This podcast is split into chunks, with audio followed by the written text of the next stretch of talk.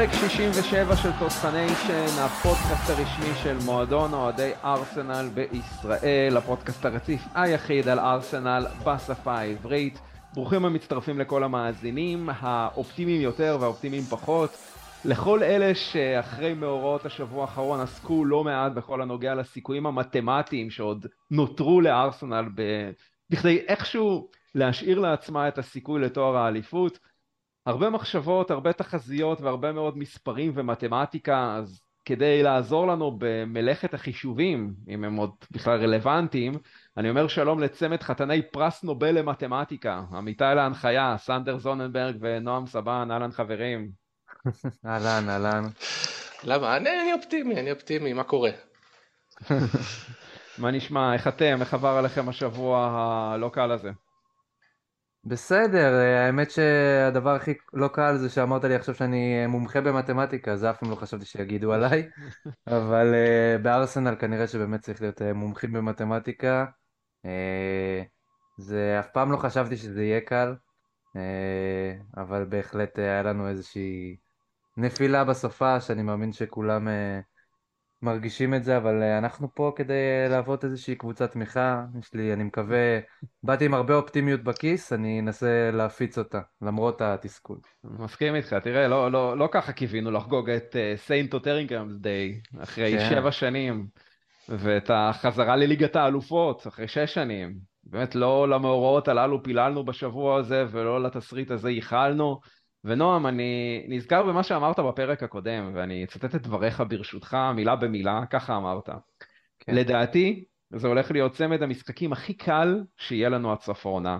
אז שום דבר, חוץ משש נקודות בצמד הזה, לא יתקבל. ובסופו של שבוע הזה אנחנו סופרים שתי נקודות בלבד מתוך השש, שלוש בלבד מתוך התשע האחרונות, שלפנינו משחק קשה במיוחד, המשחק הקשה ביותר של העונה, לא הוא משחק העונה בחוץ מול האלופה, מנצ'סטר סיטי. למה, למה לקוות, למה לצפות? אה, קצת, אה, קצת קשה אחרי שבוע כזה. טוב, תשמע, אולי אה, אחרי המשפט הזה גם שציטטת אותי, אפשר לפטר אותי מהפודקאסט. תחזיות אני פחות כנראה הצלחתי, אבל באמת, זה כנראה אם באמת לא לקחנו מהצמד משחקים הזה את השש נקודות, אז המצב שלנו הוא באמת רע, כי המשחקים עכשיו הם יהיו הרבה הרבה יותר קשים. מה לצפות ומה לקוות מול סיטי כדי לשמור על איזושהי אופטימיות לפחות מבחינתי? אה, אני חושב שאת הנעשה אין להשיב, אה, ואם אנחנו כבר עכשיו מגיעים לסיטואציה הזאת שיש לנו שום דבר להפסיד, אז אולי לשדר דווקא את זה לשחקנים. אולי לפני המשחק הזה הם חשבו שהם יכולים ללכת לאתיחד ולשחק על תיקו, ואז uh, זה קצת היה נראה אחרת, ועכשיו הם חייבים לשחק על ניצחון, all or nothing. Uh, ואולי אולי זה ישחרר אותם, דווקא, דווקא העובדה הזאת, זה הכי אופטימי שאני יכול uh, לקוות. סנדר, איפה אותך תופס השבוע הזה? שבוע מעורב, כי אחרי שני המשחקים האחרונים אני בבאסה של הלייף כמו כל אוהד ארסנל בימים האלה. מצד שני צריך לקחת את הדברים בפרופורציות, אנחנו אחרי עונה ענקית של ארסנל. מקום שני זה, כל אחד מאיתנו היה קונה בתחילת העונה. אה, ודווקא אני בא אופטימי למשחק נגד סיטי, כי אני יודע שכרגע אין לנו, מה, אין לנו כבר מה להפסיד. אז כאילו מפה זה רק להרוויח. ו... ותשמע, אם אנחנו מנצחים אותם, אני יודע שזה כרגע נשמע כמו איזה תסריט אה, אה, מאוד הזוי, ו, וכאילו אני, אנחנו אנדרדוג מובהק במשחק הזה, אבל אה, אם אנחנו מנצחים אותם, פתאום התיקו, השני תיקואים האחרונים הולכים להתגמד. אז אתה יודע, דברים קורים בכדורגל, לא הייתי מספיד, אה, לא הייתי מספיד כרגע. כן, טוב, נשתדל לא להספיד בפרק הזה. את הקבוצה, אנחנו כן ננתח את שתי המפלות הלא צפויות הללו, שני משחקי התיקו הנוספים הללו שארסנל רשמה גם בדרבי הלונדוני בחוץ מול וסטאם יונייטד וכמובן בבית מול נועלת הטבלה סאוטמפטון וככה ננסה להבין את ההשלכות של התוצאות הללו על מרוץ האליפות. Uh, כשבפתח כמובן מצפה לנו משחק העונה בחוץ מול מנצ'סטר סיטי עליו נדבר עם האורח המיוחד שלנו בפודקאסט השדר והפרשן של ספורט אחת ווואלה אסף כהן שהצטרף אלינו לאייטם הזה שצריך לציין שהוקלט לפני המשחק מול סאוטמפטון וגם נדבר קצת על המשחק הנוסף שצופה לנו בשבוע הקרוב, הדרבי הלונדוני נגד צ'לסי. טוב, נצא לדרך עם uh, תוצאה שבאמת לא חזינו אותה ולא קיווינו לה ולא ייחלנו לה אחרי מאזן מושלם של תשע מתשע במשחקי דרבי לונדוני עם העונה. אובדן הנקודות הראשון במשחק דרבי מגיע במשחק כל כך קריטי מול וסטאם 2-2 בסיום כשמשחק ליגה שני ברציפות ארסנל בעצם מאבד את יתרון מוקדם של שני שערים ושוב לא נראה טוב במחצית השנייה אז אם נגד ליברפול עוד איכשהו אפשר היה להכיל את זה, הפעם חברים, לפחות ברמת שברון הלב, זה באמת היה מאוד קשה. נכון, זה היה באמת קשה להכיל את מה שקרה שם במיוחד, בגלל שהכל התחיל, שוב, כמו במשחק מול ליברפול, כל כך טוב. אה, ההבדל הוא שכרגע זה, זאת אומרת, זה התחיל טוב ולא שיחקת מול ליברפול, שיחקת מול וסטאם. אז במחשבה שלך אמרנו, אוקיי, הכל בסדר, יהיה פה טוב. אה, אנחנו עוברים את המשוכה הזאת כמו שצריך, ואז דברים uh, התחילו מאוד מאוד להתחרבש, ואני חושב שזה קרה בגלל המון המון uh, גורמים, גם כל מיני שינויים מינוריים כאלה שכנראה אנחנו לא מבינים כמה הם משפיעים באמת על קבוצה שרצה רוב השנה עם אותו הרכב, uh, ובסוף זה משהו שהוא נתן את אותותיו, שינויים קלים כאלה שאתה אומר לעצמך שהם לא אמורים להשפיע יותר מדי, אבל בסוף הם לגמרי אה, השפיעו, והיה גם עוד, אה, אתם יודעים, את הגורם של, ה, של הפנדל של סאקה שהוחמץ, אה, ובעצם שינה שם לגמרי את כל המשחק, ואת העובדה שאנחנו לא מסוגלים לא לספוג אה, שערים, אה, וכל התמהיל הזה ביחד יצר בעצם את התיקו הזה, שגם יכל אפילו להיגמר בהפסד, כי לווסטהאם היו עוד הזדמנויות שם לקראת סוף המשחק. והשינויים שדיברתי עליהם בתחילת דבריי זה שינויים באמת שהם כביכול מינוריים ונגיד טירני שנכנס במקום אה, זינצ'נקו ואתה אומר לעצמך טוב טירני הוא אמנם לא שיחק הרבה העונה אבל זה טירני הוא שחקן טוב אנחנו יודעים למה הוא מסוגל יודעים מה הוא יכול לתת לנו אבל אז אתה מצרף לטירני גם את הולדינג ואתה כבר שינית לך שני שחקנים מאוד מאוד משמעותיים בקו הגנה קו האחורי שלך אה, וזה דברים שבסופו של דבר יכולים להשפיע על קבוצה והשפיעו על הקבוצה. אה, אני לפחות הרגשתי אישית מטירני שעם כמה שהוא שחקן מצוין ובאמת אני חושב שהוא מגן פנטסטי אבל הוא אני חולק עליך. שהוא שיחק אה, אוקיי תכף תגיד אני חושב שבדקות שהוא הראשונות לפחות אני זיהיתי שהוא ניסה לעשות מין זינצ'נקו כזה וזה לא הוא טירני הוא טירני, הוא לא זינצ'נקו. אה, הוא ניסה הרבה פעמים, לפחות מה שאני זיהיתי, ככה ללכת דווקא לעמדות האמצע ולבקש כזה ולשחק שם, אה, וזה משהו שזינצ'נקו יודע לעשות וטירני יודע לעשות דברים אחרים, וחבל לפחות שהוא לא עשה אותם, אה, בהתחלה לפחות, ממה שאני זיהיתי. עוד נקודה, הולדינג, ווסטהאם בהחלט זיהו שהוא הנקודה החלשה, וממש ממש שיחקו עליו, היה חסר לו תיאום ככה אה, עם גבריאל וקבלת החלטות שטותית כמו נגיד באיזשהו פאול שהוא עשה שם אה, על אנטוניו למרות שהוא לא היה צריך לעשות אה, כל מיני החלטות כאלה שהן בעיקר נובעות מחוסר ביטחון ומהידיעה הזאת שהוא יודע ששחקני ווסטהאם סימנו אותו ומשחקים עליו וזה ככה בהחלט פגע בנו. ושוב הגול הראשון הוא באמת משטויות שלנו. אנחנו יותר מדי יהירים בקו האחורי. אנחנו חושבים שאנחנו יכולים לעשות הכל, זה קרה גם אחר כך במשחק מול סאוטהמפטון, אה, ובסופו של דבר אנחנו לא יכולים לעשות הכל, זאת אומרת פארטי איבד כדור במקום שהוא ממש לא אמור לאבד, ועד העיבוד הזה הוא היה פנטסטי, הוא היה באמת, כל פס שלו היה כזה עם טאץ' טוב כזה של פארטי, אה, ואני ממש רשמתי את זה אפילו, ואז איך שאני רושם את זה, הוא בעצם עשה את הטעות הקריטית הזאתי ומשם כל הדברים, uh, הכל הידרדר, ואז סאקה שבאמת אלוהים ראה שהוא לא צריך לבעוט את הפנדל הזה, חבל שג'יזוס לא אמר לו, שומע רגע, אני יודע שאתה בועט את הפנדלים שלנו, אתה לא בפוקוס במשחק הזה. Uh, הכל בסדר, אתה תבעט את הפנדלים הבאים, תן לי רק לבעוט את זה ולסיים את המשחק. Uh, ובסופו של דבר זה לא קרה, זאת אומרת ערכי הרעות והחברות בקבוצה הם uh, לטוב ולרע אצלנו. Uh, וזהו, ומשם בעצם היינו צריכים להתקדם.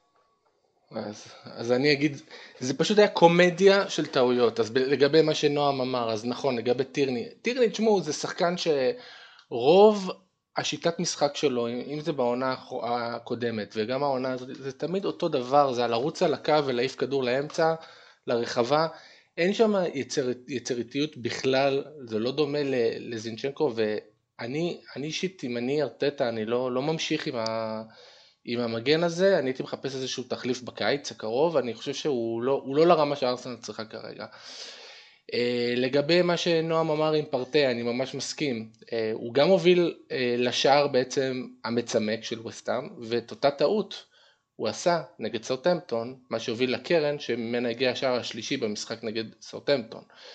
אז uh, יש לנו פה איזושהי קומדיה של טעויות, ויורי, אם, אם אתה אמרת לנו בפרק uh, הלפני לפני הקודם, ששימו לב ללוח המשחקים של ארסנל, אנחנו הולכים לשחק נגד קבוצות מהתחתית וזה הולך להיות uh, משחקים נורא נורא קשים, אז הנה אנחנו מקבלים uh, אנחנו רואים שאתה צודק, כאילו שדווקא נגד וסטאם ודווקא נגד סוטמפטון אנחנו סופר מתקשים.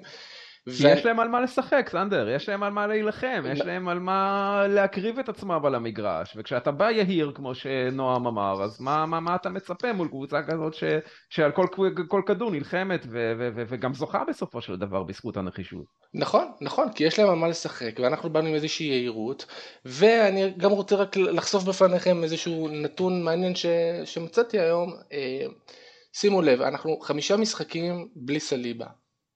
אה, בחמישה משחקים האלה משחקים הולדינג, אני חלילה לא אומר עכשיו שהולדינג אשם במה שקרה במשחקים האחרונים, ברור שלכל אחד יש רגעים יותר טובים ופחות טובים, אבל אני מדבר כקבוצה שעובדת יחד, שכל אחד יש לו את המקום על המגרש, שכל אחד יודע לכסות אחד על השני, אין מה לעשות, הדברים האלה משפיעים, גם אם זה לא באשמתך שער ישיר, אז אתה משפיע על, על שער הקבוצה, אז שימו לב, עם הולדינג הוצאנו שתי ניצחונות ושלושה תיקו, ספגנו תשעה שערים.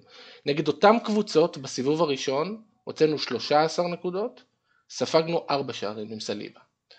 אז חד משמעית, ארטטה צריך לקחת את הדברים האלה בחשבון, ואם זה לא יהיה קיוויור, אז זה צריך להיות מישהו אחר, וחייבים להביא איזשהו גיבוי, כי לא הגיוני ששחקן אחד מה, מהחוליית ההגנה שלנו נעלם ואנחנו מתחילים להתפרק מאחורה. אמ, אה, זהו, אז אני מאוד מאוכזב מהתיקו הזה, אבל אה, מקווה שאנחנו נתקן במשחקים הבאים. תראו, כש, כשאני מסתכל ככה על הדרך שבה פתחנו לפחות את המשחק הזה, היו הרבה שאלות לגבי היכולת המנטלית שלנו להגיב למשחק שהיה לפני כן מול ליברפול. ובעיקר להשלכות של אובדן יתרון של שני שערים, אבל אני לא ראיתי שהיה משהו בתחילת המשחק שביטא חוסר ביטחון, אולי דווקא אובר ביטחון, כי אנחנו פתחנו את המשחק הזה רעבים, ומה שכן פגענו זה באמת היהירות הזאת, מעין תחושה כזאת של job done, שהגיע בשלב יותר מדי מוקדם במשחק הזה, וזה למעשה סימפטום של קבוצה לא בוגרת. קבוצה לא בוגרת מספיק, שפשוט מורידה את הרגל מהגז ומאפשרת ליריבה לחזור למשחק בגלל טעות אחת, שממנה נוצר אותו כדור שלג שלילי. אם אנחנו מסתכלים על רמת האינטנסיביות שלנו בעשר הדקות שקדמו לשער של סאלח נגד ליברפול, ובעשר הדקות שקדמו לפנדל שספגנו מסעיד בן רחמן נגד וסטאם, והכל כמובן ביחס לדקות שקדמו לכך, אנחנו רואים פשוט במספרים ירידה דרסטית בכל המדדים, אם זה במסירות לשליש האחרון, אם זה בכמות הקרוסים, אם זה בכמות חילוצי הכדור, וכמעט בכל מדד אפשרי אנחנו רואים שהקבוצה מורידה את הרגל מהגז, וזה ברור לחלוטין שאחרי עשר דקות שהיריבה ככה מסתכלת ורואה שהארסנל מתמהמהת ולא, ולא באמת לוחצת, אז, אז זה רק עניין של זמן שהשער יגיע. היא באמת יותר מעיזה היריבה, והנה אנחנו, אנחנו סופגים. ובאמת, כמו שאמרתם, בדומה מאוד למשחק מול ליברפול, גם פה היה סוג של רגע מפנה שדי חרץ את גורל המשחק. הפעם זה היה בפתיחת המחצית השנייה, באמת עם החמצת הפנדל הזאת של סאקה, שלא היה לו משחק טוב. ומצד שני... המשחק הכי רע בארסנל לדעתי, ממה שאני ראיתי. אחד הגרועים, באמת אחד הגרועים, כן. ובאמת מצד שני גבריאל ג'זוס עם מאזן של שש החטאות מתוך 13 הפנדלים האחרונים שלו. ואני פשוט מציף את זה בתור שאלה, כי אני בעצמי עוד לא ממש קיבלתי את, ה... את התשובה האם ההחלטה לתת לסאקה לבעוט במשחק הזה הייתה נכונה או לא, כי האלטרנטיבה באמת הייתה ז'זוס, אבל הוא לא בועט פנדלים מי יודע מה טוב כמו שמספרים מראים, אז אני רוצה לשאול אתכם חברים, מי לדעתכם היה אמור לבעוט את הפנדל הזה? אה, אישית אני, אם אני מסתכל נטו על, על משחק ולא על uh, תפקידים קבועים שיש בקבוצה, סתם, כאילו, מה, מהקלוזאפים שנתנו לנו במשחק הזה, שראו ככה את ג'יזוס מחזיק את הכדור בזמן שמחכים להחלטה הסופית של הפנדל, ומקפיץ אותו כזה על הדשא, לא יודע, הוא היה נראה לי כאילו חם. אמ, וסאקה היה נראה לי מאוד מאוד כבוי, גם במבט הזה, שלא היה לו את המבט ה... אני, אני, אני ילד פלא ואני יכול לעשות הכל, אה, וגם בסופו של דבר, האופן שבו הוא ככה התמהמה לפני הריצה ככה לבעיטה, הוא אף פעם לא עושה את זה, הוא תמיד בועט די חד, חוץ מביורו אתם יודעים, אבל בסדר, זה לכל החיים יזכרו לו, בגלל זה תמיד יש לנו את הדיון הזה על סאקה. אני אישית חושב שנטו למשחק הזה מבחינת הרגשה, אולי ככה ג'יזוס היה צריך, כמו שאמרתי, לרמוז לו, אתה רוצה שרגע שאני אבעט את זה? אני לא יודע, אבל שוב, אני לא שחקן ואני לא יכול לדעת באמת את הדינמיקה של הדברים שם. סאקה הוא הבועט פנדלים שלנו, לכן הגיוני שהוא עיוות. אה, אני חושב רק שבפעמים הבאות, ברגע ששחקן... אה, גדולה זה באמת להרגיש אולי באותו הרגע שאתה, שאם אתה לא מסוגל אה, לקחת את זה או לבעוט זה בסדר, ולהעביר הלאה. אה, אני לא יכול לבקר אותו, כי מה שהיה היה והוא נתן לנו כל כך הרבה והוא בין השחקנים הכי אמיצים שאני מכיר לפחות, אה, מבחינת כל מה שהוא עבר עד עכשיו בקריירה המאוד קצרה שלו. אבל הרגיש לי שאיכשהו את הפנדל הזה הוא לא היה צריך לבנות. סנדר? אה, אני הייתי נותן לג'קה, דיברנו על זה גם לפני כמה פרקים, על, ה, על החוסר ניסיון של שחקנים אצלנו בכלל בקבוצה בבעיטות אה, פנדל. נכון שסאקה עושה את זה לרוב אצלנו, אבל כמו ש, שנועם אמר, היה לו משחק סופר חלש, ולתת לו את זה, זה היה... בוא נגיד זה היה כתוב מראש שהוא, שהוא יחטיא את הפנדל הזה, זה, זה היה יותר צפוי שהוא יחטיא מאשר שהוא יכניס את זה, אז אני הייתי נותן לג'קה באותה הזדמנות, יש לו ניסיון במעמד הזה, אה, לא לג'זוס, סליחה, בגלל ש... אני לא יודע, הוא היה נראה לי גם קצת טיפה מפוזר במשחק הזה, יותר מדי טענות לשופט, הוא היה נראה לי לא מרוכז, הייתי נותן את זה לג'קה. אוקיי. טוב חברים, אז אם עוד uh, נגד ליברפול התיקו יתקבל איכשהו בהבנה ונגד ווסטאם, בוא נגיד את זה ככה, בלענו את זה איכשהו עם הרבה מאוד מרור, כאב ומועקה. הרי שמה שקרה במשחק הביתי מול סאוטמפטון נועל את הטבלה עם אובדן של עוד שתי נקודות, פשוט, שפשוט באמת בשום תסריט פסימי לא לקחנו בחשבון, הוא באמת משהו שאין שום יכולת של הכלה לקבל את מה שקרה שם. ובעיקר את איך שהקבוצה נראתה במשך uh, כמעט 85 הדקות הראשונות, ואם כבר uh, בדקות ראשונות עסקינן, בחיי, כאילו אני ניבאתי את זה בפרק הקודם, זה שוב קורה לנו בדקה הראשונה, שוב אנחנו מגיעים יהירים למשחק ביתי וסופגים ממש על ההתחלה, ושוב הקהל שלנו נכנס לשוק, ואני יודע שככה מההתכתבות איתו במהלך המשחק, עכשיו לפחות דניאל, למד הפעם את הלקח ולא הלך למטבח לשתות קפה בדקה הראשונה של המשחק. רק השאלה שלי היא למה הצוות המקצועי של ארסנל, באמת בדגש על הצוות המנטלי שלנו, לא הסיק את הלקחים המתבקשים בעצמו. אה, שאלה קשה יורי, אה, אני לא יודע, לא יודע לענות לך מה קורה באמת מהבחינה המנטלית בדקות הראשונות. אה, משהו קורה, אגב זה גם מצטרף ל... אה, מאוד רע שקורה בכל המצבים הנייחים והקרנות, אה, שכמעט, כאילו סתם זה זורק אותי ישר לגול השלישי, תכף נחזור הלאה, אה, אבל איך שהקרן, איך שבעצם סאוטהמפטון ניגשה לקרן הזאת, אני אמרתי לפלד, לחבר שלי שראיתי את המשחק, הולך להיות פה, עכשיו יהיה את הגול השלישי, והיה. אז משהו באמת לא טוב מבחינת הדברים הצפויים שאנחנו פתאום מבינים שהם צפויים שקורים לארסנל קורים, אה, וזה באמת מאוד מאוד מדאיג שכל הדברים האלה קורים לנו ככה אה, בסוף השנה, וזה קצת מרגיש כמו שידור חוזר לשנה שעברה, אה, שבשנה שעברה גם ההתפרקות הגדולה שלנו, וזה שככה אמרנו, טוב, הם באמת חבר'ה מאוד מאוד צעירים, וההתפרקות הגדולה גרמה לזה שבעצם לא סיימנו בסוף בליגת האלופות, אז יש התקדמות. ההתפרקות עכשיו כנראה תוביל לזה ש... האליפות כבר לא תלויה ברגליים שלנו, אבל עדיין יש התפרקות כזאת של בעיקר כנראה מנטליות דווקא בסוף העונה, ובאמת אמרנו הרבה פעמים על רמסדל, הוא שוער מצוין, הוא שוער שכל העתיד לפניו, אבל יש לו את הקטעים האלה של, ה, של היהירות הזאת, אם כבר דיברנו על יהירות, זה נראה לי הכותרת של הפרק הזה. אמ, ומין כל מיני רגעים כאלה שהוא משחק עם הכדור שהוא כל כך בטוח שהוא יעשה את הכל כמו שצריך ושיש לו את הטאץ' הנכון והטאץ' הטוב ובסוף אה, זה מה שככה עלה לנו באמת לדעתי זה מה שעלה לנו במשחק כי ברגע שאתה פותח ככה אתה כל הזמן במנטליות של אוקיי עכשיו אני שוב צריך לרדוף אה, ואתה הפעם אבל רודף בלי סליבה בקו האחורי אז זה היה נראה כאילו כל הקו האחורי שלנו אחרי 1-0, זה היה נראה כאילו אנחנו שוב פתאום בימי מוסטפי.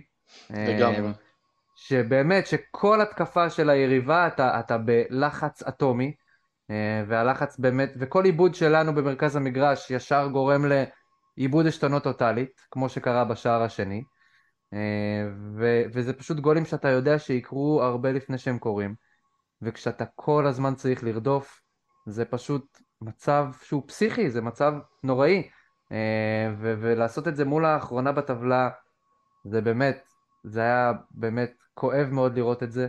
אה, עזבו את הבליץ בסוף, שאיכשהו, שזה גם מטורף לצד השני, שארסנל ככה עושה לנו את זה, ואם יש משהו שכן אולי אפשר לקחת לחיוב, זה שלמרות הכל בסוף לא הפסדנו את המשחק הזה, והם כן הוכיחו שיש להם את האופי לחזור, אבל הבליץ הזה הוא גם כל כך מתסכל, כי אתה אומר, איפה הייתם כל המשחק? זאת אומרת, כל המחצית השנייה לא הצלחנו לפרוץ את הקו הגנה הזה של סאוטהמפטון, ופתאום מהגול, מהשלוש שתיים, שסוף סוף בעט, השכלנו ובעטנו בעצם מרחוק, וזה מה שפרץ את זה, היינו בטירוף מוחלט, והצלחנו ככה להגיע להרבה יותר מצבים בעשר דקות האלה פלוס הערכה, מאשר הגענו כל המחצית השנייה, ולדעתי גם כל המחצית הראשונה.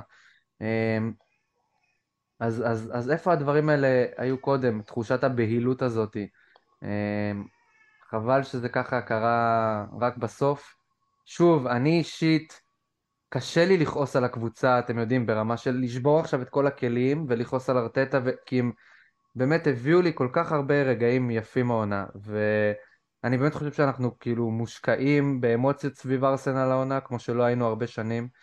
אה, ו- ו- ובסוף זה גם, זה, זה פוגע בנו, כי אתה כבר נגע, נוגע ב- ב- באליפות שאתה חולם עליה 19 שנים, וככה אה, אולי מאבד אותה דווקא מול קבוצות כאלה, באמת, וסטאם וסאוטהמפטון, אבל חייבים רגע לשמור על אופטימיות ו- וככה להבין באמת את ה... כמו שאמרנו אפילו בתחילת הפרק, את כל הדברים הכל כך יפים ומרגשים שארסנל גרמו לנו להרגיש מהם העונה, ואני באמת מעדיף כשאני חושב על זה, להרגיש את זה מאשר להרגיש אפתיות כשהיינו בינוניים, אה, אפתיות לארסנל כשהיינו בינוניים. אה, וזהו, ומה אני אגיד לכם, הלאה, צריך להמשיך קדימה.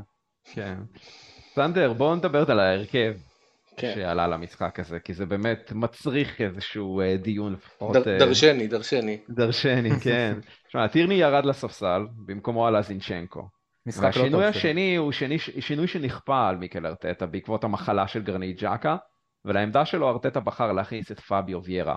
אולי במשחק הגרוע ביותר שהיה לו מאז שהגיע בקיץ האחרון לארסנל.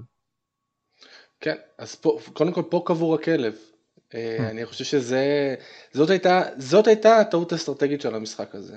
ויירה לאורך כל העונה, עזבו את תחילת העונה שעוד היה לו שם עוד איזה שער או שתיים שאמרנו אה יש פה אולי צומח פה איזה משהו אנחנו רואים כבר בעשרה חמישה עשר משחקים אחרונים שהוא משחק זה לא זה לא זה זה לא שחקן שמוכן לא לקבוצה במומנטום כזה הוא לא, הוא לא מוכן כרגע אוקיי? זה שחקן שבמקסימום כינור שני או השאלה אה, אני, אני חושב שארטטה במיוחד אחרי שתי משחקים שבהם אתה לא לוקח את הנקודות ומאבד יתרון של שני שערים היית צריך לפתוח או עם טרוסר, כמו שהוא עשה בהמשך ופתאום ראינו שזה עושה משהו, כן? זה עדיין לא היה זה, אבל זה, זה, זה, זה, זה כבר היה יותר טוב, או לתת אפילו, לא יודע, לסמיטרו או לג'ורג'יניו, נכון. לפתוח, לפתוח שם. כאילו, זה, יש לך כל כך הרבה אופציות לפני זה, שאפילו לקחת את אודגו למשבצת הזאת ולשים את סמיטרו, אני סתם נותן דוגמה, כן? יש לך כל כך הרבה משחקים שאתה יכול לעשות שלא יפגעו לך במערך, אה, ו, ואני חושב שגם החילוף של ויארה, אגב, הגיע לדעתי, לטעמי, טיפה מאוחר מדי, הוא היה יכול לעשות את זה בשלב טיפה יותר מוקדם, כי מההתחלה ראית שהוא לא שם, הוא לא שם, ו, וכמו שאמרתי, אה, אני חושב שאנחנו היינו, אם אמרתי את זה קודם לגבי ג'זוס, היה עסוק המון בלריב עם השופט. וכל ההצגות האלה שכל שנייה אני נופל ברחבה ואני רוצה על זה פנדל, כי זה, אתה לא, אתה לא סאוטהמפטון, אתה לא, אתה לא בורנמוט שצריכים איזה גול אה, וכאילו מנסים להציל, להציל כל נקודה עכשיו על ידי כל מיני אה, הצגות ברחבה וכל מיני כאלה. תתמקד במשחק, הוא עשה את זה בתחילת העונה. בצורה כל כך מושלמת. זה לא, זה לא, זה, זה לא ג'זוס שראינו בתחילת העונה, ואני חושב, עזבו את המספרים, אני מדבר מבחינה מנטלית, והוא מתעסק בשטויות, הוא לא מתעסק ב, במה שקורה במגרש. כן. אה, סנדר, אתה התייחסת לוויירה, אה, ואני דווקא רוצה להתייחס לזינצ'נקו, שכן, גם הוא, כאמור, חזר להרכב, אבל הוא פשוט נמצא בכושר גרוע.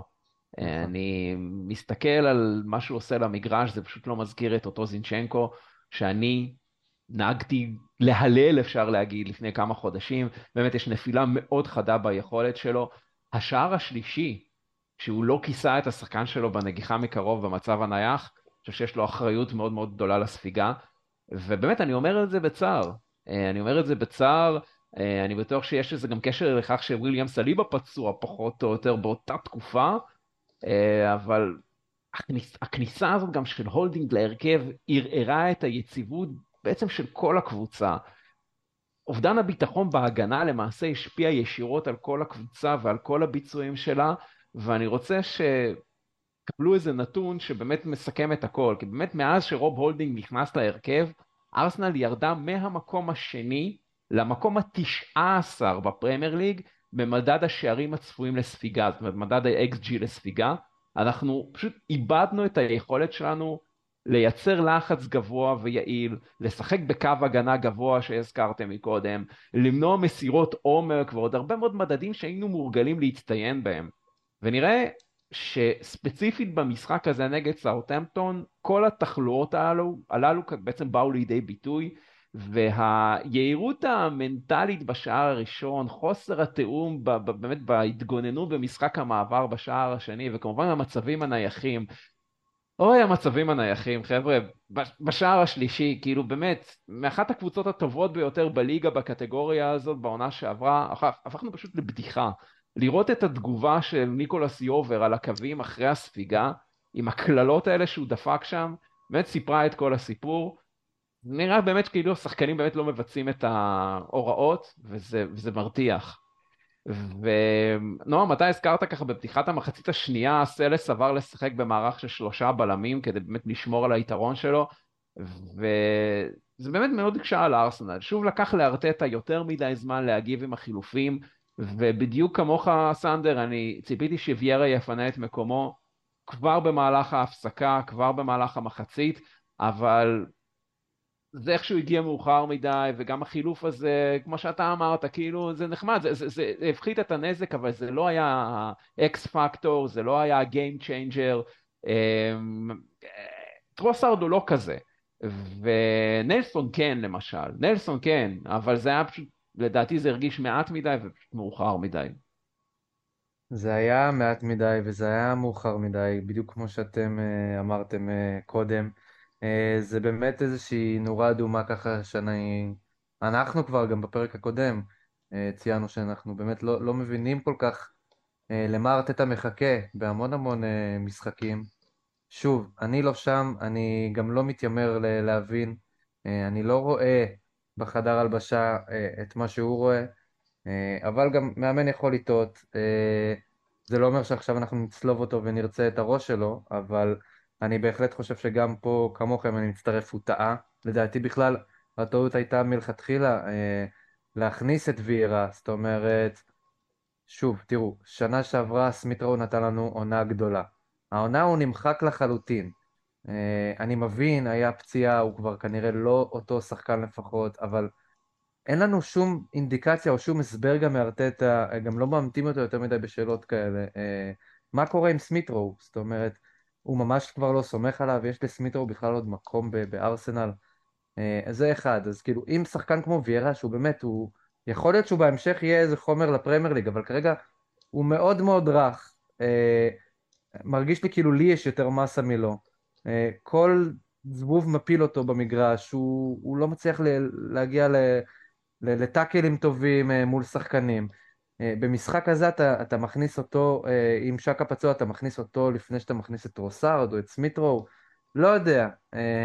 שוב, אני לא באימונים, אני לא מתיימר ל, ל, לראות מה, מה קרה שם, אבל מרגיש לי באמת כאילו, כאילו זה, זה היה קצת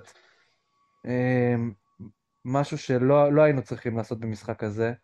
ואולי להכניס שחקן שבאמת הרבה יותר מוכח השנה במחצית השנייה של העונה כשהוא הגיע טרוסארד, או אפילו לתת לסמיטרו, ודבר אחרון, אנחנו נהגנו הרבה הרבה להשמיץ פה את שקה, אה, אני, אני הייתי גם בראש המשמיצים הרבה הרבה שנים, ותראו כמה החיסרון שלו השפיע עלינו במשחק הזה, כמה זה שינה את כל המומנטום של הקבוצה בכל כך הרבה אספקטים. אה, כן, כי הוא החוליה המקשרת בעצם בין ההגנה לבין ההתקפה. ו... בעיקר בתפקיד החדש שלו. בתפקיד החדש, כן, כן. לגמרי, ובאמת, רק לסכם באמת את הדיון על המשחק הזה, ובכלל באופן כללי לגבי נקודת הזמן הזאת, תראו, אני הסתכלתי על רקורד ההגנה הביתי שלנו.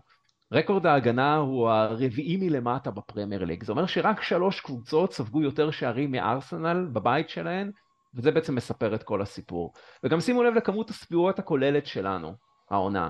היא עומדת כבר על 34 שערים בפרמייר ליג. אם אני מסתכל על כמעט שמונה השנים האחרונות, שבע השנים האחרונות בכל התחומים שקשור לקבוצות שככה לקחו את האליפויות של הפרמייר ליג, אז כמות השערים שהיו להם, אני מסתכל כרגע נגיד על לסטר ב-2015-16, 36 שערים. צ'לסי סיימה את העונה עם 33 שערים. מנצ'סטר סיטי עונה אחרי זה עם 27 שערים, אחרי זה סיטי עוד פעם 23 שערים, ליברפול 33 שערים, מנצ'סטר סיטי 32, מנצ'סטר סיטי 26. לנו יש 34 ספיגות ויש עוד uh, שישה מחזורים עד לסיום העונה. Uh, עם הגנה כזאת באמת uh, קשה, קשה להיות יותר מדי אופטימיים. בכל אופן, אחרי שאנחנו ככה דיברנו על מה שהיה בשבוע האחרון, בואו נדבר על מה שצופה לנו בשבוע הקרוב. וכמובן, בראש ובראשונה, משחק העונה, משחק ההזדמנות האחרונה של ארסנל במאבק על תואר האליפות, המשחק ראש בראש מול האלופה מנצ'סטר סיטי באיצטדיון אתיחד במנצ'סטר, משחק שייערך ביום רביעי הקרוב, מוצאי יום העצמאות, 26 באפריל, החל מהשעה 10 בערב, שעון ישראל. וכמתחייב במשחק שכזה, אנחנו במועדון אוהדי ארסנל בישראל נקיים את מפגש הצפייה העשירי שלנו לעונה זו, שיכלול הקרנה על גבי מסכים של משחק העונה. המפגש ייערך בפאב המייקס פלייס הכשר בירושלים. ה event שבו נמצאים כל הפרטים על המפגש הזה כבר מופיע ונעוץ בדף הפייסבוק של מועדון האוהדים, ישראלי גונרס, אז כל מי שמתכוון להגיע למפגש מתבקש להיכנס ל event ולאשר שם את הגעתו מראש. אנא סמנו going משתתף. אז בגלל שמדובר במשחק העונה, המשחק החשוב ביותר של ארסנל העונה, ראינו לנכון שזו הזדמנות פשוט מושלמת לארח אצלנו בפאנל של אה, פודקאסט תותחניישן את השדרן, הפרשן ועיתונאי הספורט, אסף כהן, אהלן אסף, וברוך הבא לתותחניישן. תודה, תודה רבה, כיף להיות פה, ברוכים הנמצאים, ו- ותודה שהזמנתם אותי. בכיף, באמת בכיף. אז מי שמאיזושהי סיבה לא זוכר או לא מכיר, אסף כהן הוא חבר קבוע בצוות השדרים והפרשנים של ספורט אחת, של צ'ארלטון. אפשר לשמוע אותו בשידורי משחקי הפרמייר ליג בכלל ושל ארסנל בפרט. לאסף יש טור אישי באתר האינטרנט של ספורט אחת ושל וואלה. אה, ובתחום שלנו, תחום הפודקאסטים, אי אפשר שלא להזכיר את דרכו המאוד מכובדת של אסף לאורך השנים בפודקאסט בשירות עוד מלכותה שעסק בפרמייר ליג. אה, הוא גם היה ממחברי הספר אה, אגדות דשא שהפך לרב מכר, שידר את המונדיאל האחרון בקטר. בקיצור, אנציקלופדיה מהלכת של כדורגל ובאמת כבוד גדול שאתה איתנו אסף. תודה רבה, תודה רבה, זה היה באמת אה, יופי של אה, נתת פה קורות חיים, אה, כיף לשמוע, בוא נדבר כדורגל יותר כיף. יאללה, אז בואו באמת נדבר כדורגל. אסף, קודם כל קצת על הקשר שלך עם ארסנל לאורך השנים, ספר לנו קצת. כן, אני, הקבוצה שאני באמת, יש לי שתי קבוצות שאני באמת אוהד, וזה הפועל ירושלים בישראל ואת אייקס בהולנד, לא מסתיר את זה, זה הקבוצות שלי. באנגליה אני בדרך כלל הולך עם שחקנים דווקא. אבל הקשר העמוק האמיתי שלי זה עם ארסנל, זה מהימים כמובן של, של דניס ברקאמפ שהגיע לשם בתור אה, שחקן שאהבתי עוד מאייקס. אה, אני חושב שגם בימי השיא של ארסנל, אה, אולי, אני מניח שיש אוהדי ליברפול ויש אוהדי יונייטד שהתווכחו איתנו על כל אחד והתקופה שלו, אבל בזיכרון שלי, הקבוצה ששיחקה את הכדורגל הכי יפה לתקופה מסוימת. אמ, אז, אז גם, זה, זה נורא נחמד, אני, אני מגלה את זה על עצמי, שתמיד כשיש איזושהי התקפה טובה של ארסנל כזאת, איזו יציאה מהירה, איזה משהו יוצא דופן, ההשוואה הראשונה שקופצת איתי בראש זה מיד אני משווה, אוקיי, אז, אז זה הנרי, זה ברקאמפ, זה פירס, זה ליונגברג, ו, וככה זה, זה מין דבר כזה ש, שחוזר אצלי תמיד, חוטא בזה, לפעמים זה גם לא הוגן אולי כלפי השחקנים של היום, כי כל אחד בפני עצמו. אמ, ו, ו, וכמו כולם, גם אני פחות, אה, לא נהניתי לראות את השנים של, ה, של הדעיכה, בוא נגיד ככה. אם בהתחלה זה היה שנות המקום רביעי, ואחרי זה גם, שזה נאמר בזלזול, ואחרי זה גם היה כמה שנים שאתה אומר, אוקיי, בוא, בוא נחזור רק לימים ההם, כי, כי זה כבר יותר גרוע. אמ, וגם נהנה מאוד לראות את התקומה מחדש, כמובן, של הימים האלה. אמ, גם אנחנו, אנחנו ככה בטוח. מה שנקרא בסוג של רנסאנס אפשר להגיד בעונה הזאת ובאמת לפני שאנחנו נצלול ולדבר על משחק העונה בפרמייר ליג בוא ככה נפתח את הדיון שלנו על העונה הזאת בכלל ככה אנחנו נכנסים לישורת האחרונה שלה ובאמת מתוך נקודת המבט של ארסנל ואני מניח שאתה גם תסכים איתי שמדובר בעונה וללא קשר איך שהיא תסתיים בעונה מוצלחת מבחינת ארסנל, עונה שבה הקבוצה של מיקל ארטטה עשתה קפיצת מדרגה ואולי אפשר לומר קפיצה של כמה מדרגות. מסכים, מסכים לגמרי של כמה מדרגות, אפילו של כמה מדרגות כאלה שאני חושב של, שלא ראו אותן אפילו, במובן שאתה מכוון קדימה, אז אתה אומר, אוקיי, אני מכוון להגיע לשם, ואז אתה אומר, אוקיי, אני עושה קצת מעל. אה, ארסנל עושה הרבה מעבר. אה, זה, אני מאדיר פה רגע את השנים האחרונות של ליברפול, כי הן באמת היו אדירות בהבנה של מול מי מתמודדים. אה, סיטי הזו היא, היא קבוצת על שלא היו הרבה כמוה בהיסטוריה, במובן של ההשקעה הכספית, במובן של אה, מאמן על, מנוסה, ושל השחקנים שנמצאים שם, שזה לא רק הכסף, או, כסף זה דבר אחד, אבל גם לדעת מה לעשות איתו. והעובדה שליברפול כמה שנים הצליחה להתמודד איתה ראש בראש, גם אם זה יסתיים רק באליפות אחת, זה משהו על, שאומר על ליברפול, אבל זה גם אומר הרבה על ארסנל של העונה הזו, כי זה לא מובן מאליו בכלל, ההתמודדות הזאת של ארסנל. אה, שלא ברור עדיין איך היא תסתיים. אני שומע יותר ויותר הרבה חברים שלי, יש לי כמה חברים אוהדי ארסנל, שכזה מין, אה, אין סיכוי נגד סיטי, זה גמור, זה גמור, אה, כלום לא גמור. אנחנו פה כדי להרים ולהגיד, זה לא, זה, זה לא נגמר. כן, הסיכויים הם לטובת סיטי, ברור, זה לא נגמר.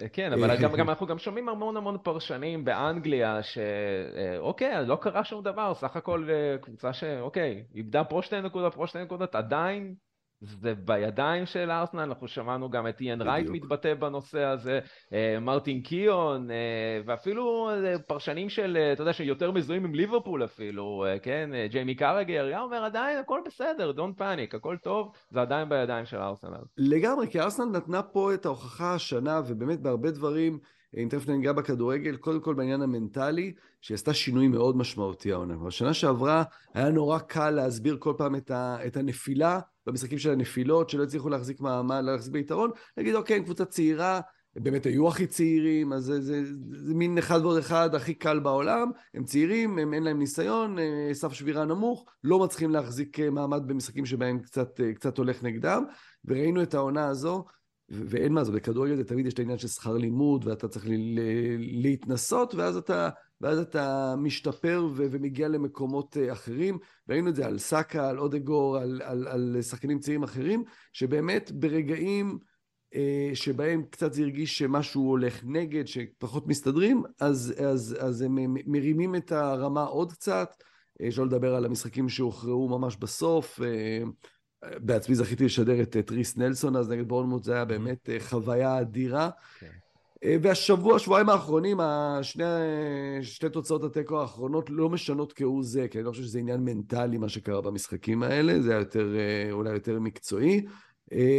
ו, ו, ומהבחינה הזו זו כבר קפיצה מאוד משמעותית, ופה באמת בכוונה שלי כשאני חושב שקפצו כמה מדרגות, זה, זה בדיוק בעניין הזה, כי אתה ציפית אולי לראות עוד איזושהי התקדמות מהעונה שעברה, אבל פה באמת היה פה אה, מה שסאקה עשה, שהגיע באמת ממקום מאוד מאוד נמוך אחרי היורו ההוא, אחרי החוסר הצלחה בהתחלה מיד אחרי היורו, אה, ושל שחקנים אחרים, אה, של רמסדייל. שאני זוכר ממש פעם באיזה פרק של בשירות עוד מלכותה, שאני ממש עשיתי איזה רנט כזה של, אוקיי, ארסנל, זה לא שיש המון כסף, וצריך להביא כל כך הרבה שחקנים, אז זה מה שאתם מביאים, שוער, זה מה שאתם צריכים להביא, וזה לא, אתה יודע. ועוד שוער שירד פעמיים אה, כן, ליגה. כן, כן, כן. וגם צחקו על בן ווייט בזמנו. נכון, נכון, אז לא, אז דווקא בן ווייט אני, הנה, עכשיו אני יורד על עצמי על רמסדייל, בן ווייט אני כן הייתי בעד, וכן אה, אמרתי, זו החתמה מעולה, אבל אה, רמסדייל כן, זה לא מה שצריך עכשיו, להביא שוער. אז כנראה שכן, וכן ידעו מה עושים. אה, אז, אז מהבחינה הזו ארסנל באמת עשתה התקדמות אדירה, וכיף לראות את התוצאות של ההתקדמות הזו, כי זו התקדמות של מועדון, זה לא דברים ש... שעכשיו גם אם פתאום יעזוב אחד השחקנים, זה דברים שכקבוצה אתה, אתה בונה ביחד, וגם אם יבואו עכשיו שחקנים מבחוץ ועוד שחקנים שמתקדמים אה, מקצה הספסל קדימה, זה דברים שהם לוקחים איתם, אז זו התקדמות אדירה של ארסנל. אה, גם, אה, גם מבחינת הכדורגל עצמו כמובן, שראית מהרגע שארטטה הגיע, שהיו דברים הם מאוד, אה, מאוד גוורדיולאים מבחינת התפקיד של המגינים, מבחינת ההצטרפות, מבחינת הכניסה של שחקני כנף לאמצע, אה, של, שראית מההתחלה שזה דברים שהוא מנסה להטמיע וכדורגל שהוא רוצה ללמד את השחקנים שלו, וזה לא תמיד עבד. וגם פה הפרשנות הראשונה הייתה תמיד, טוב, נו, זה שחקנים ברמה יותר נמוכה, אפשר, אפשר ללמד אותם את מה שמלמדים לצורך העניין, מה שקייל ווקר יכול ללמוד בסיטי, אתה לא צריך לצפות שעכשיו בן ווייט יוכל לעשות אותם בארסנל. וכמובן שאין שום סיבה להגיד דבר כזה, כי אולי לקח קצת יותר זמן, אולי גם לא בהכרח לקח יותר זמן, כי קייל ווקר התחיל עוד קודם.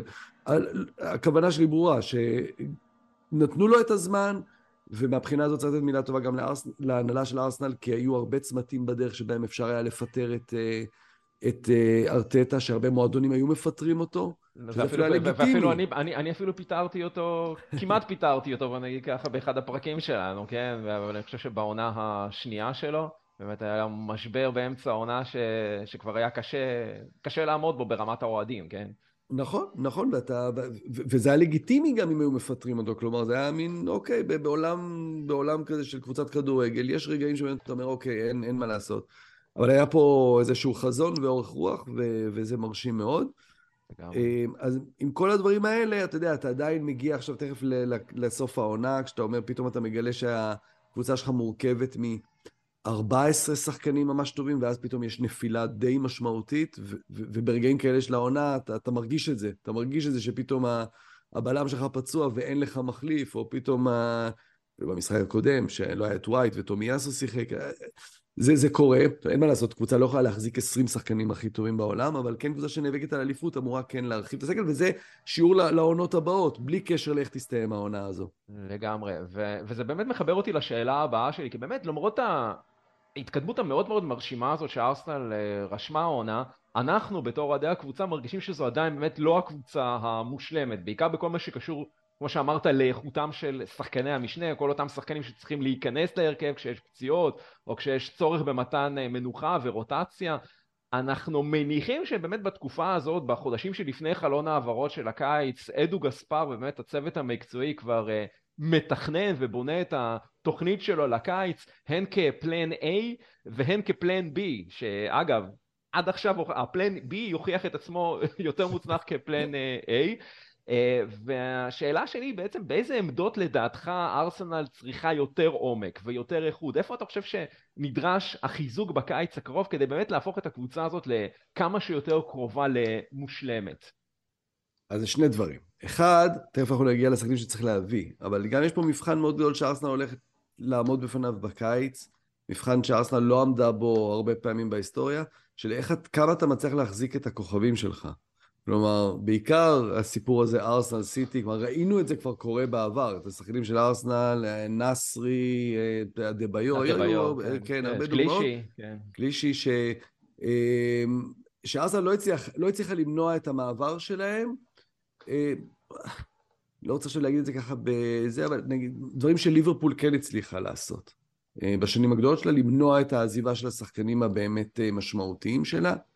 בדרך היה את קוטיניו לברצלונה, אבל זה סיפור מעט אחר, וזה גם יצא להם לטובה.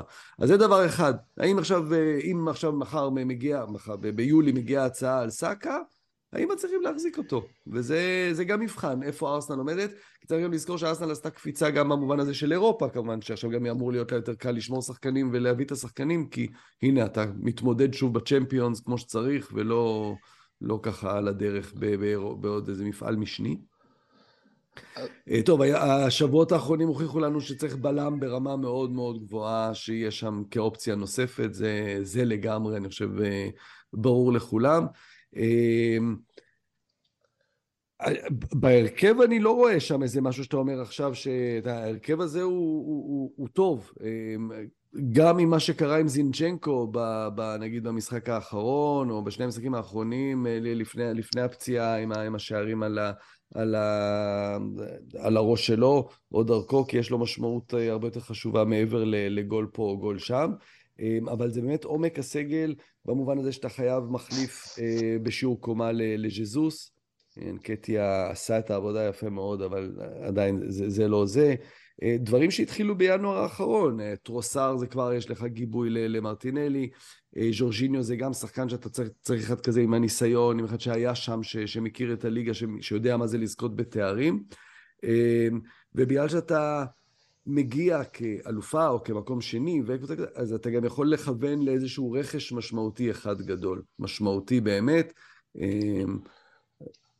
אה, כנראה, כנראה, הם, עשו עונה גדולה, גם, גם תומאס וגם ג'קה, אבל אולי, אולי בעמדה הזו להשתדרג שם.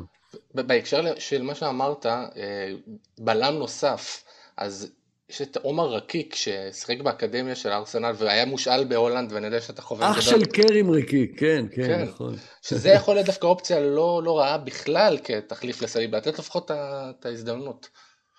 אני לא, לא מכיר מספיק, לא מכיר מספיק, ו, ו, ובתחושה, אתה יודע, אנחנו עכשיו הפלגנו ודיברנו על איזה יופי, על איך נתנו לצעירים את ההזדמנות ו, ו, ו, וכן הלאה, אני, אני לא יודע כמה הוא מוכן, אז אני לא יודע להגיד את זה.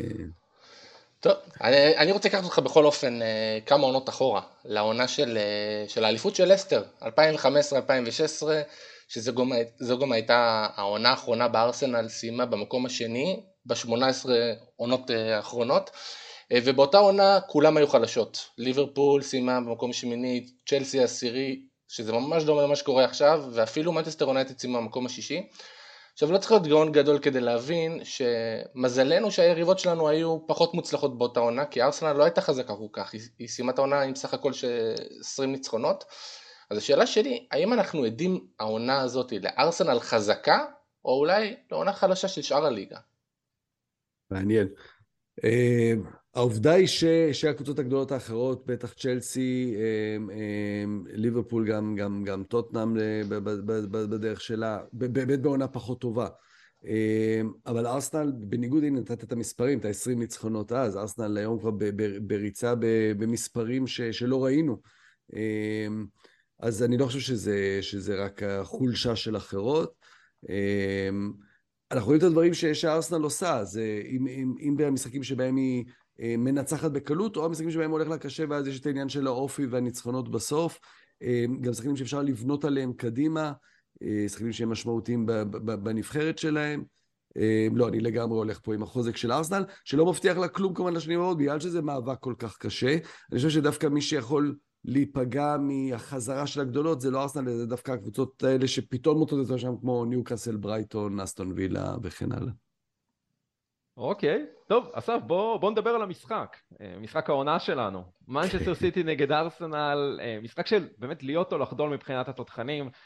עד עכשיו העונה, ארסנל הצליחה להשיג 16 נקודות מתוך 24 אפשריות מול הביג סיקס, שזה באמת מאזן מרשים לכל הדעות.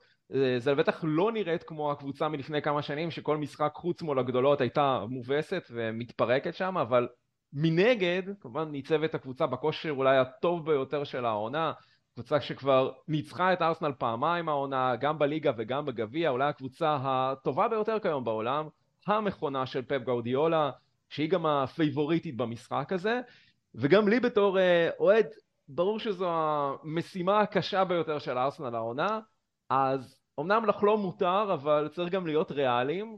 אז אסף, איך אתה מעריך את הסיכויים של ארסנל לקראת המשחק הזה?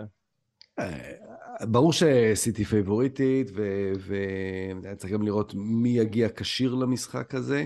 אה, אגב, אתמול פציעה מאוד משמעותית לסיטי של אקה, נכון.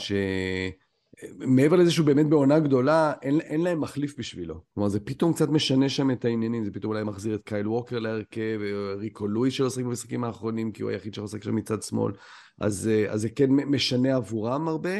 צריך לראות כמובן, סליבה זה עוד לא סגור, נכון? עוד לא רולד אאוט ל... עוד לא רולד אאוט, לא אבל כן, כן אבל לא, ספק מאוד כן, גדול. בדיוק.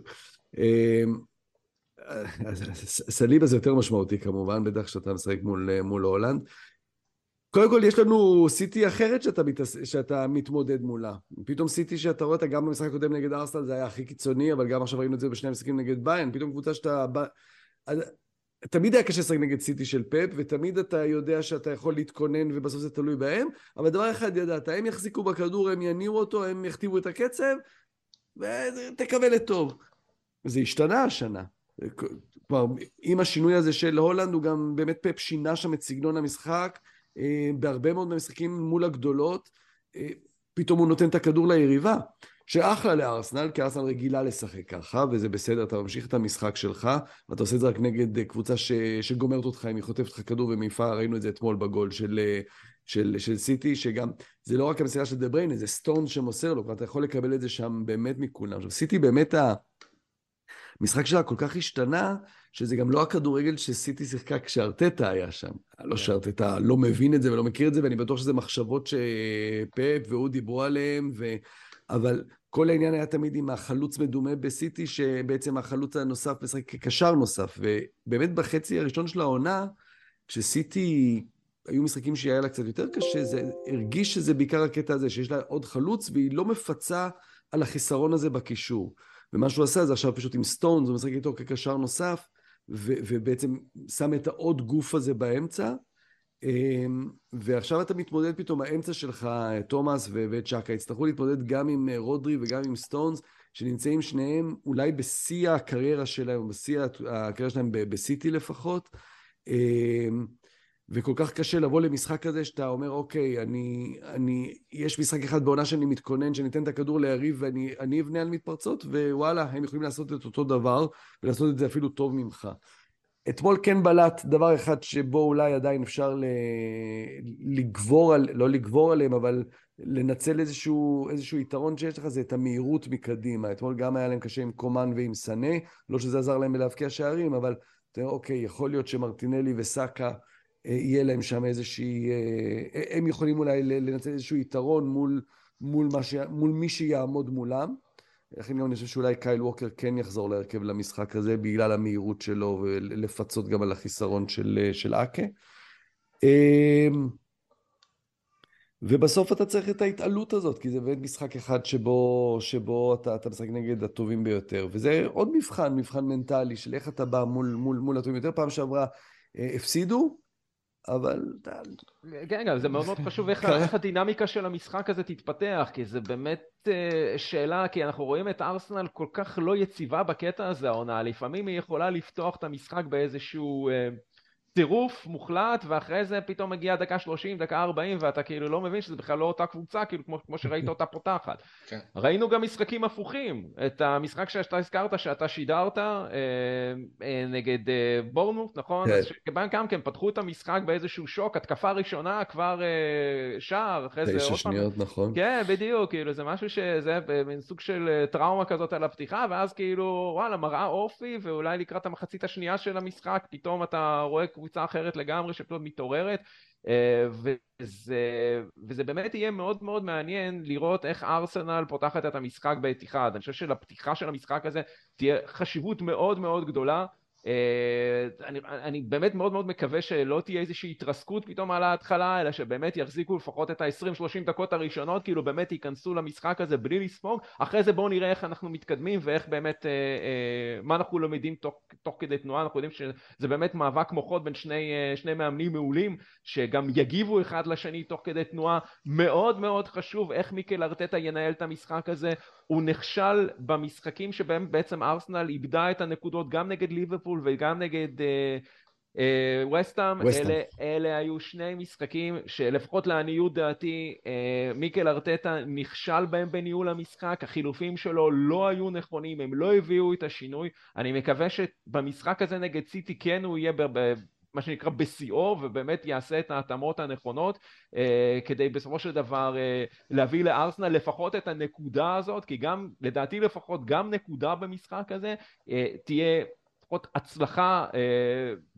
נקודה זה טוב, בוא, כן, זה, כן, כן, כן, לא להיות חזירים. קונה כן, עכשיו. לא להיות חזירים, בדיוק, בישורת האחרונה של העונה, אם אתה מונע בעצם מהיריבה שלך אה, לסגור את הפער או לעבור אותך, בסופו של דבר גם נקודה זה בסדר גמור, וזה אולי אפילו גם תהיה הנקודה שאולי תכריע בכלל את המאבק הזה. אז אנחנו צריכים להיות שבעי רצון לדעתי מנקודה.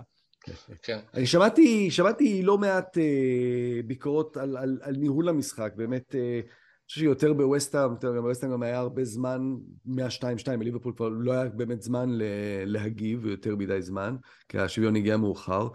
אמ, קודם כל, עוד פעם, זה החיבור הזה, ארטטה פפ, זה שני מאמנים שלא אוהבים לעשות חילופים בשלב מוקדם.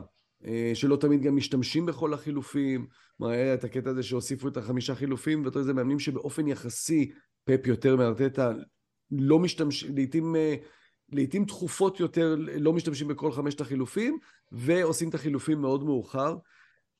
זה הדרך שלו. כלומר, אה, כמובן שפר משחק אתה יכול להגיד, אוקיי, יש פה משחק שקורה משהו אחר, אתה צריך להגיב. אה, אבל, אבל זה חוזר לשיחה, לתחילת השיחה שלנו, ואתה מסתכל על הספסל ואתה אומר, אוקיי, ברור שאתה, אתה יודע, ברגע שלא ניצחת את המשחק, אז אתה אומר, כנראה שהיית יכול לעשות דברים אחרת, ואולי זה היה עוזר. אבל הנה, אז גם כשניצחו את בורנמוט, אז בסוף מי ניצח את המשחק זה ריס נלסון, ואם, אתה יודע, הוא, הוא קטן מדי עליו בשביל שתדבר עליו יותר מדי, אבל ריס נלסון, בסוף הוא לא שחקן ארסנל, הוא לא שחק... איך אני אגיד את זה? הוא כן שחקן ארסנל, הוא שחקן בית, הוא ראוי שיהיה בארסנל, אבל הוא לא, הוא לא ראוי בארסנל שרצה לאליפות. אה, עם כל השערים החשובים שלו, עם השער הזה נגד בורנמוט, עם השערים נגד פורסט, אה, ראיתי אותו מקרוב הרבה, שנה שעברה בפיינורד. זה קפיצה גדולה מדי ארסנל, ו, ובסוף כשזה החילופים שלך, אז ברור שאתה צריך להגיב כשמשהו לא עובד, אבל, אבל זה לא מבטיח שאם היו קוראים חילופים, כלומר זה לא, ה... זה אף פעם לא מבטיח, אבל הפער באמת, אני חושב שמאז שחקן ה-15-16 של ארסנל הוא גדול מדי, הוא, הוא, הוא גדול מדי בשביל ש...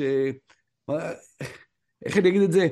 אפשר להבין את הביקורת על ארטטה, אבל, אבל אולי הקבוצה עדיין לא מספיק, המועדון לא מספיק מוכן עדיין כדי באמת שיהיה לו סגל מספיק רחב כדי לעשות את ההתמודדות עד הסוף.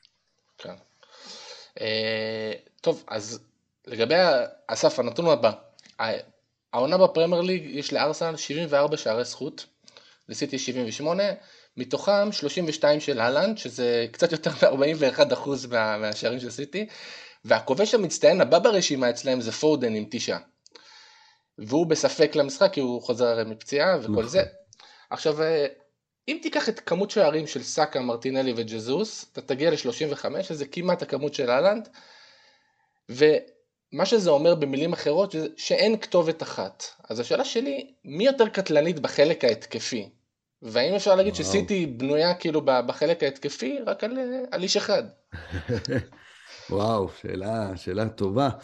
אמ, זה באמת, בגלל השינוי הזה של, של, של סיטי העונה עם הולנד, בעצם ארסנל היא הסיטי של שנים קודמות, כלומר, החלוקת שערים הזו, שאתה לא יודע מאיפה זה יבוא לך, הצטרפות מקו שני, יודע אם זה גונדואן, הדברים שהוא עשה, אז, אז פה אתה מקבל אותה מאודגור, או, או באמת ההצטרפות של, של מרטינלי או טרוסר בחלק השני של העונה. אה, מי יותר מאיימת? זה, זה, זה באמת כל, כל אחד בדרכו, ו... והולנד זה שחקן שאתה פשוט, אתה, אתה, אתה רואה אותו, אתה, הוא, הוא נוגע בכדור 10-20 פעמים במשחק, וזה פשוט בלתי ניתן לעצירה. זה, זה, זה כוח כל כך משמעותי, אבל הוא לא עומד בפני עצמו. כלומר, שם זה... זה לא הוגן לשים הולנד מול השלושה האלה, כי הולנד זה הרי, הוא, הוא, הוא מוז, ניזון מהכדורים האלה של, של, של המוסר הכי טוב מכולם, או מהסגנון המשחק הזה, מהכניסות האלה של ברנרדו ו, ו, וגריליש. אמ, מה שאני מתכוון להגיד זה שהמספרים הלא נורמליים האלה של הולנד, הם נובעים בגלל השחקנים שמסביבו, ו- ולכן אי אפשר להפריד את ה... אי אפשר להפריד. Uh, כנראה שעדיין סיטי זה יותר מאיים. כן. בטוטל, זה רק הליגה מה שאמרת, אבל תוסיף לזה עוד את השערים באירופה, וכבר, uh, וכבר יש, uh, יש, הפער נהיה כבר קצת יותר גדול. Uh, ועדיין, ועדיין צריך להיות מרוצים ו- ו- וגאים במה שיש מבית. לגמרי. טוב, אה, אסף, מפתחות. בואו נדבר על המפתחות לעצירתה של מנצ'סטר סיטי. אה, מה צריכים להיות הדגשים אה, במשחק של ארסנל לפחות כדי לצאת עם תוצאה טובה מהאתיחד? אז הלחץ מתחיל, מתחיל מלמעלה. כלומר, סיטי באמת מתחילה את, את הנעת הכדור שלה מסטונס ומרודרי, כבר בחלק האחורי. כמה שאתה יכול לנטרל את זה, זה, זה, יהיה, זה יהיה מאוד משמעותי. אה, כמובן עמידה מול, מול ברנרדו ומול גריליש, ש, שעשו קפיצה מטורפת העונה במשחק שלהם, אה, אה, במה שהם עושים. גריליש זה היה השחקן הכי כיף לראות, אבל הכי, הכי אנוכי שיכול להיות, אתה יודע, כיף, כיף לראות אותו, אפילו מסוג הדברים שטוב שהוא לא בקבוצה שלי, אבל תן לי רק ליהנות ממנו בקבוצה אחרת. הוא הפך להיות שחקן קבוצתי ונפלא ו, שעובד עבור הקבוצה. אה, השאלה באמת האם מבחינה הגנתית השחקנים של ארסנל יכולים להתמודד אה, וראינו את זה בעיקר בשני הגולים האחרונים במשחק הקודם של, אה, של, של, של ארסנל נגד סיטי שהיה מאוד קשה ביכולת האישית. זה היה אני חושב זינצ'נקו אז מצד שמאל ש, ש, שלא הסתדר לא אתה יודע כל פעם הם העמיסו מולו שחקנים גם גונדואן בא אליו אז, אז שם, אז זה, זה באמת מדהים העניין הזה עם סיטי, שאתה, אין לך מפתח אחד שאתה צריך, לה, אתה יכול להגיד, בוא נסגור אותו, ו, ויהיה בסדר. אמ, זה באמת הולך ל, לכיוונים האלה של בניית, בניית ההתקפות, מה, בניית, בעצם הלחץ על, על מובילי הכדור, והסגירה של, של ברנרדו ושל, ושל גריליש, וכמובן לנסות למנוע את מסירות העומק האלה של, של דה בריינה להולנד, שנורא קל להגיד. אנחנו רואים, זה, זה, זה, כולם מתכוננים לזה ומתקשים מאוד לעשות את זה בפועל. אוקיי, אז אה, טוב, אז כמיטב המסורת אצלנו בפודקאסט, אה, לקראת סיומו של כל דיון, אנחנו נותנים אה, הימור על, על, על המשחק, אז כל אחד אומר אצלנו בתורו את ההימור, אז אנחנו נתחיל כמובן איתך, מה ההימור שלך למשחק? התוצאה. כן. תוצאה, כן. תוצאת סיום. אנחנו סלחנים, אני... אנחנו סלחנים. כן, כן, לא, אני, אני, למה? אנחנו פה בארסנל, נהיה אופטימיים, אני ב-2-2. זה כיף, יהיה מוצאי עצמאות, חגיגה, אה, משחק התקפי, גם אין, אתה יודע, זה לא קבוצות שיודעות מה זה לשמור, אתה יודע, שלא לספוג, ו- ורק לשחק על, לשחק על לא, יודעות לא לספוג, אבל לא לשחק על לא לספוג, שתיים שתיים. אוקיי, יורי. וואי, אני פסימי למשחק הזה, סורי, אנשים כאילו, אני... אה, אני, אני רוצה לקוות לתיקו, אבל איכשהו הראש שלי אומר הפסד, אז... Uh... אני אומר הפסד ככה אכזרי על חודו של שער, 2-1 לסיטי. וואלה. טוב, אני, אני חושב ש, שסיטי כמובן פיבוריטית, וסיטי לדעתי תנצח את המשחק הזה עם כמה שאני לא רוצה שזה יקרה, אבל אני חושב שתיקו זה כן דבר ריאלי. אני הולך עם 1-1. Uh, okay. uh, טוב, uh, אני חייב לשאול אותך עוד שאלה נוספת. כן. ואני בטוח שחלק לא קטן מהמאזינים מתים לדעת את התשובה לזה. מתי אתם מחזירים את זה בשירות עוד מלכותה? הלוואי והייתה לי תשובה מוכנה ולהגיד הנה מחר עולים. אנחנו מאוד רוצים. זה כל מיני עניינים מול, אה, מול ספורט אחת. אה, הלוואי, הלוואי. כרגע אין לי, אין, אני לא, אינני איש בשורות. כן, טוב, okay. אוקיי. אנחנו נקווה שתחזרו בקרוב. תודה, הלוואי. כי אתם באמת uh, מרכיב חשוב בחוויה של האדם באופן כללי לפרמייר לי כאן בקרב איזה כיף. תודה, אוהד, תודה. אוהדי הכדורגל בארץ. אז uh, נייחל, וגם קולגות שלנו, אז באמת כיף. Uh, בכל אופן, uh, אסף, אנחנו רוצים מאוד מאוד uh, להודות לך ככה שהתארחת אצלנו בתותחניישן. תודה ו... רבה לכם. בשמחה, בשמחה, באמת בשמחה, ואנחנו נשמח מאוד לארח אותך גם אצלנו בעונות הבאות. אחרי שאני אפגע ב-2-2, אתם תגידו, טוב, חייב לבים להביא אותו, הוא יודע את זה, הוא מזהה תוצאות, מזהה תהליכים, אה, מביא מזל, אז קדימה. אני אשמח לבוא. אמן, אמן, אמן. יופי, אסף, תודה רבה. תודה רבה. תודה רבה.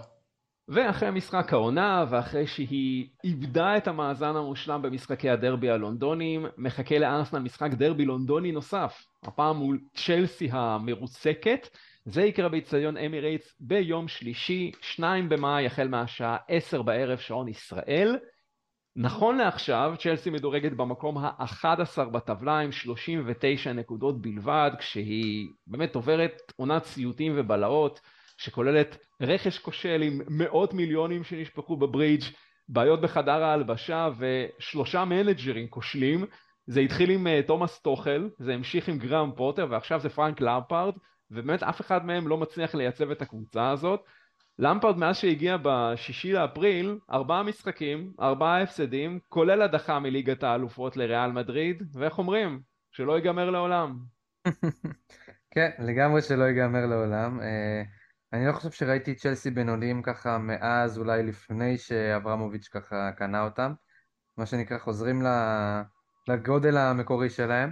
אה, אני מקווה שזה רק יימשך, האמת.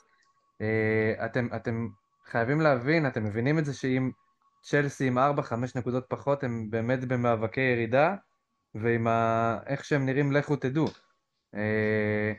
הבעיה היחידה בזה, לפחות ומה שמפחיד אותי לגבי המשחק הזה עכשיו, אה, זה שהם קצת החליפו, אתם זוכרים את עונת הקורונה שאנחנו היינו על הפנים, אה, בערך בסיטואציה שלהם אפילו לדעתי, אולי קצת בקצב צבירת נקודות יותר, אה, יותר טוב, וככה הגענו למשחק מול צ'לסי, ובמשחק הזה כולם אמרו לנו רק, כולם אמרו רק כמה נחטוף. ושם זה היה משחק הפריצה של אה, סאקה וסמיטרו וכל הדבר הזה, אה, ובאנו ככה מאוד מאוד רעבים, ודווקא מולם אה, נתנו את ההתרוממות שלנו, ואני קצת מפחד שעכשיו יש חילוף תפקידים, שפתאום הם באמת על הפנים, ואיכשהו דווקא במשחק הזה פתאום מודריק ירצה ככה באמרייטס להוכיח שהוא שחקן טוב, ו- ופתאום שם דווקא יתפוס את המשחק המושלם שלו. תוסיפו לזה את איך שאנחנו נראים בבית ובחוץ גם לאחרונה, ומי יודע גם איך נגיע אחרי סיטי. אז שוב, אמ, אם היית שואל אותי, יורי, לפני חודש הייתי אומר לך, קל, שלוש נקודות קלות. אה, עכשיו זה תלוי בכל כך הרבה גורמים, והאמת, שלמרות שכמה שצ'לסי גרועים, אני איכשהו, אני מפחד מהמשחק הזה, מאוד. אוקיי, okay. סנדר, המפתחות שלך לקראת המשחק הקרוב. המפתחות, אני חושב, אה, לבוא, אני יודע, עם הרכב אה, בלי, בלי, בלי ציפייה. כי, כי אני חושב שעוד פעם, אנחנו, אחרי המשחק נגד סיטי, אם נבוא אחרי ניצחון, אנחנו דווקא נבוא למשחק הזה פחות, פחות רגועים. נבוא יהירים כרגיל ונספוג בדקה הראשונה בבית. לאו דווקא יהירים, אנחנו נבוא פשוט שכל הלחץ עלינו, ואז יכול להיות שאנחנו דווקא נהרוס את זה. ואני חושב שבמקרה של תיקו או, או, או הפסד אה, מול סיטי אנחנו נבוא בצורה הרבה יותר אה, רגועה למשחק, אני מקווה כמובן שאנחנו נבוא אחרי ניצחון בלי קשר, אבל אני חושב שהמפתחות אה, במשחק הזה זה פשוט לשחק את הכדורגל שלנו, אני לא רואה את צ'לסי בשום סינאריו לוקחים לנו נקודות, קבוצה ממש מפורקת העונה, יצא לי לראות כמה משחקים שלהם, אני באמת אומר, זה, זה נראה רע, זה נראה רע אפילו שהם הצליחו לצבור 39 נקודות. אה, באמת, אה, זה, זה פשוט כל כך רע, מצבור של, של כוכבים ושח, וכספים שנשפכו שם, ושום דבר לא עובד. אני לא, אני, אני לא פוסל את זה שזה יעבוד בעונה הבאה, או העונה שאחריה.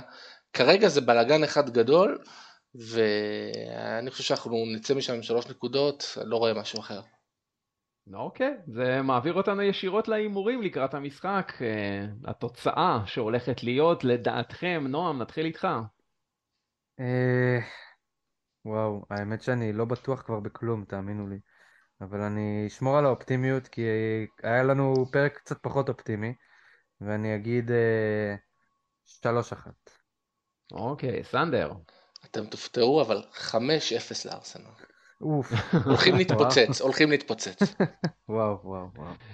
אוקיי, אה, טוב, אני מקווה לניצחון במשחק הזה, אבל חודו של שער אחד, אה, מאמין משהו כמו 3-2 לארסנל. תראי, אתה נותן להם שני שערים, יפה.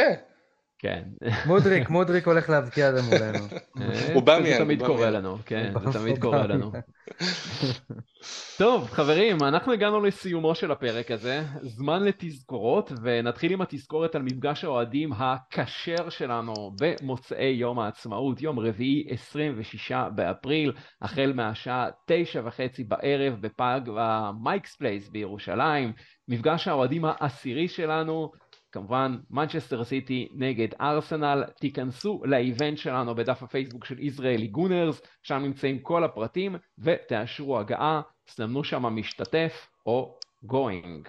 כן, ולכל מי ששומע אותנו דרך אה, הפלטפורמות השונות, בין אם זה ספוטיפיי, Apple Music, יוטיוב, והשד יודע מה, אתם רק צריכים ללחוץ על עקוב, ובכך תיחשפו לתכנים שלנו ובעצם לפרקים הבאים שלנו בעמוד הבית של האפליקציה.